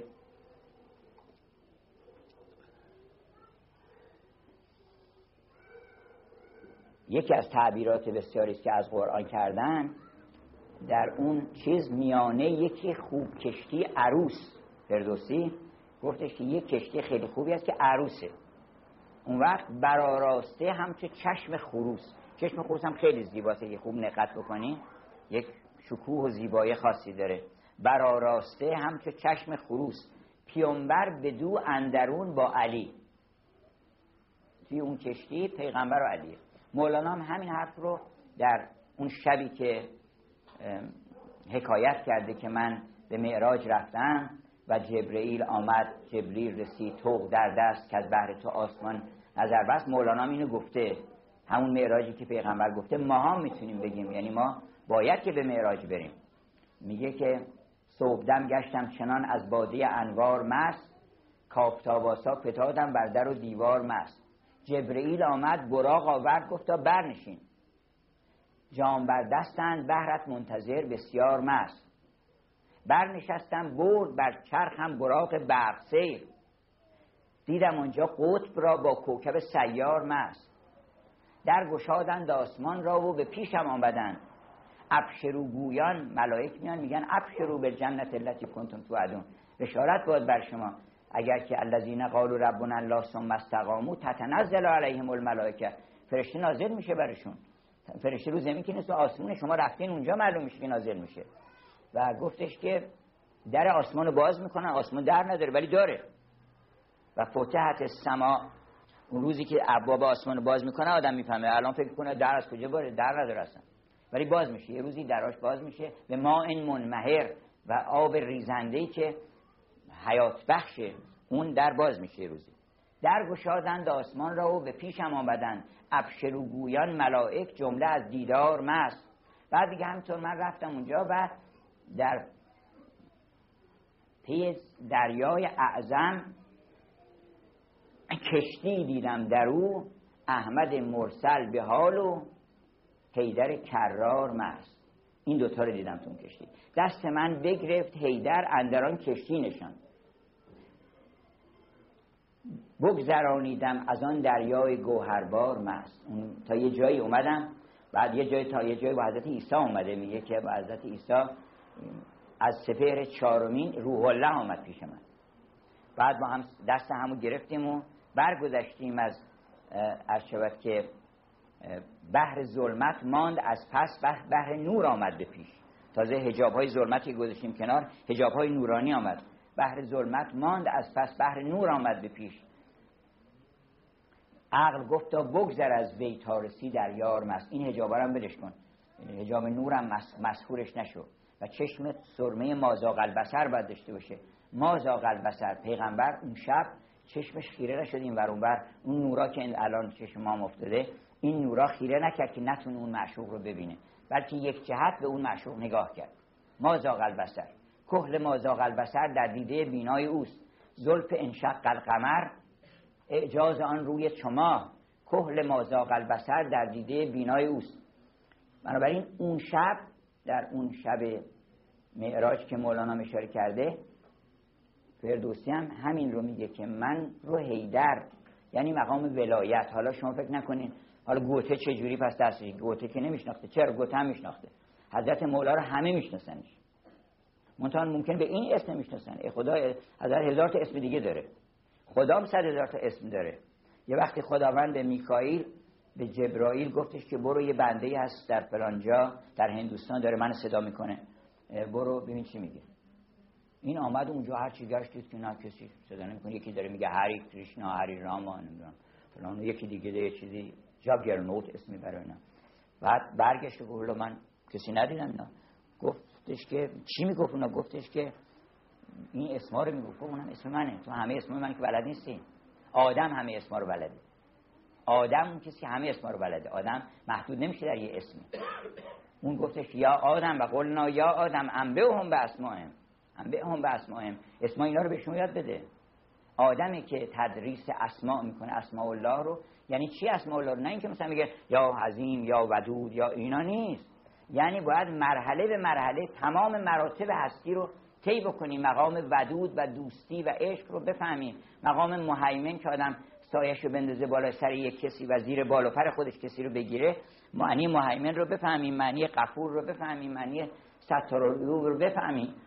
وگرنه چه اسماء الحسنایی داره که آدم فقط اسما رو تکرار بکنه و بره.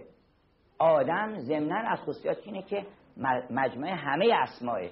آدم نباید بره توی قوطی چیز بکنه. من این چند بار گفتم که آدم نباید محدود بشه، بگن آقا شما رو میذارن توی قوطی، میگه من فلان اسم رو میذاره آخرش چی چی اسم، یه اسمی اضافه میکنه.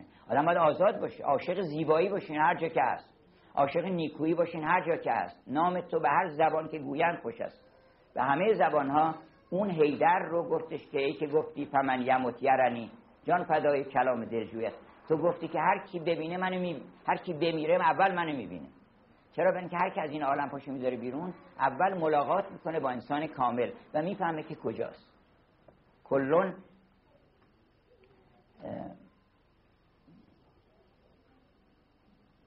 داخرون که در قرآن گفته، بعضی گفتن که همه در مقابل اون انسان کاملی چیزی که هست داره و اون رو میبیننش.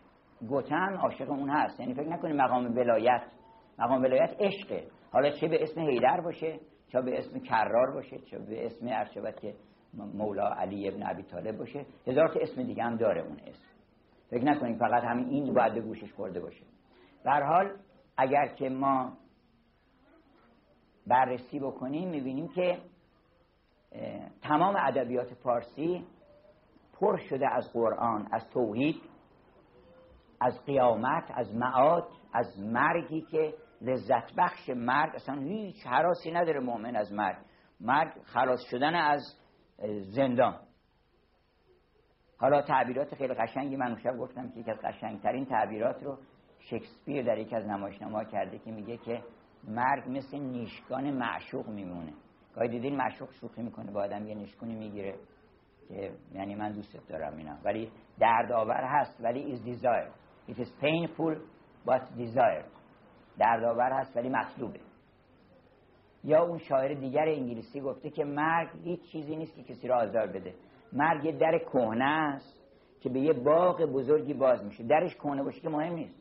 شما وقتی که دیدین در چیزای کاشان و در شیراز اینجا آدم میره یه وقت یه در چوبی کهنه قدیمی فرسوده است، درو باز میکنی، باغ و سبزه و صحرا و جویبار و میوه و همه چی هست اونجا تو اون باغ. این فقط در قدیمیه. این مرگ یه در کهنه قدیمیه که آدم هیچ چیزی نیست که کسی رو برنجونه، چیزی نیست که کسی رو آزار بده. مرگ فقط یه در قدیمی که به یه باغ بزرگی باز میشه. اینقدر تعبیرات زیبا از مرگ شده در قرآن که زیباترینش اینه که ثم تردون الی عالم الغیب، دارن میبرن پیش عالم غیب، میری پیش پروردگاره. و من کان یرجو لقاء ربه، آدرس هم داده، گفته که تشریف بیارین منزل ما. اگر کسی آرزو داره که منو ببینه و راجی هست و رجا بسته و امید بسته که منو ببینه، فلیعمل عملا صالحا، باید کار خوب بکنه. حرف نمیتونه بزنه فقط. فلیعمل عملا صالحا ولا یشرک به عبادت ربه احدا، و هیچ کس رو با عبادت پروردگار شریک نکنه. میبینیم که مبانی قرآن که هم اخلاق قرآنی، سعدی پر از اخلاق قرآنی، مولانا پر از اخلاق قرآنیه که این چهار جو که میگی که جوی خمر و جوی خلد و جوی آب و جوی شیر نیست جز خلق لطیف دلپذیر. اگه تو خلق دلپذیر شد یه نهری از عسل جاری میشه از وجودت و مردم هضم میکنن از اون شیرینی، نهری از مستی از زبان تو جاری میشه که این گوشتپاره که زبان آمد از او میرود سیلاب حکمت همچه جو. خداوند از زبان عسل جاری میکنه. اگر ما دلمون صاف شد و گفت، من یکی میگفت آقا راز خوب سخن گفتن چی؟ گفتن در قرآن آمده که و من اشبت که و من احسن و قولا، چه کسی خوشگفتارتر است از اون کسی که من ید او الله، کسی که مردم به خدا دعوت میکنه. هر کس بگه مردم بریم پیش خدا این محبوب واقع میشه، متأنه یه خدای توهمی تو... چیز واقعا عاشق باشه و مردم به خدا دعوت بکنه. بنابراین من توصیه میکنم همه عزیزان رو میخواستم حالا صد داستان بخونم براتون که این داستان ها هر کدومش یه آیه است. حالا من یه دونش ختم میکنم به این داستان یوسف که آمد از آفاق یاری مهربان، یوسف صدیق را شد میهمان. یه دوست قدیمی داشت یوسف، اومد و آشنا بودن وقت کودکی، بر وساده آشنایی متکی. یاد دادش جور اخوان و حسد، گفتش آره خب برادرت چیکارش؟ گفت چی کاری با ما نکردم، با خودشون کاری کردم. هر کس که کار بدی میکنه با خودش میکنه، با دیگری کسی نمیتونه کار بد بکنه. هر کس کسی رو ترور میکنه خودشو ترور میکنه. مردم فکر میکنن کسی ترور میشه، ترور نمیشه، اون مرگش رسیده میرسه، تو خودتو ترور کردی که کشتی یه آدم دیگری رو. و الا اون روزی که هیچ سودی نداره، نه برادری سود داره نه پدری سود داره. گفتن یکی از ائمه معصومین گریه میکرد، گفتن که تو چرا گریه میکنی؟ پدرت علی ابن ابی طالب، مادرت حضرت فاطمه زهرا، تو درست میگه کار نون سکه است. گفت اینا رو هیچ توجه نمیکنن، اونجا فقط عمل منو نگاه میکنن. گفت اصلا یوم ینفخ فی الصور، روزی که در سور میدمن، حالا سید ما میگیم مثلا ما سیدیم، اینا اینا رو همه حذف میکنن. یوم ینفخ فی الصور فیومئذ لا انساب بینکم، هیچ نسبتی بین شماها نیست، نه کسی پدر کسی نه کسی مادر کسی، هیچ ارتباطی بین ما نیست دیگه. بنابراین در اون روز که هیچ لا ینفع مال ولا بنون، هیچ نه مال نه فرزند نه هیچ چیز به درد نمیخوره، الا من اتی الله بقلب سلیم، مگر کسی که یه دونه قلب سالم و پاک مثل آینه برداره بیاره اونجا که در اون آینه برای اون یوسف همین به درد میخوره. انشالله این توفیق رو هممون پیدا کنیم که این ادبیات آکنده از لطایف قرآنی رو قدر بدونیم و انس بگیریم باهاش و انشالله از این تعالیم به اون معشوق برسیم. و السلام.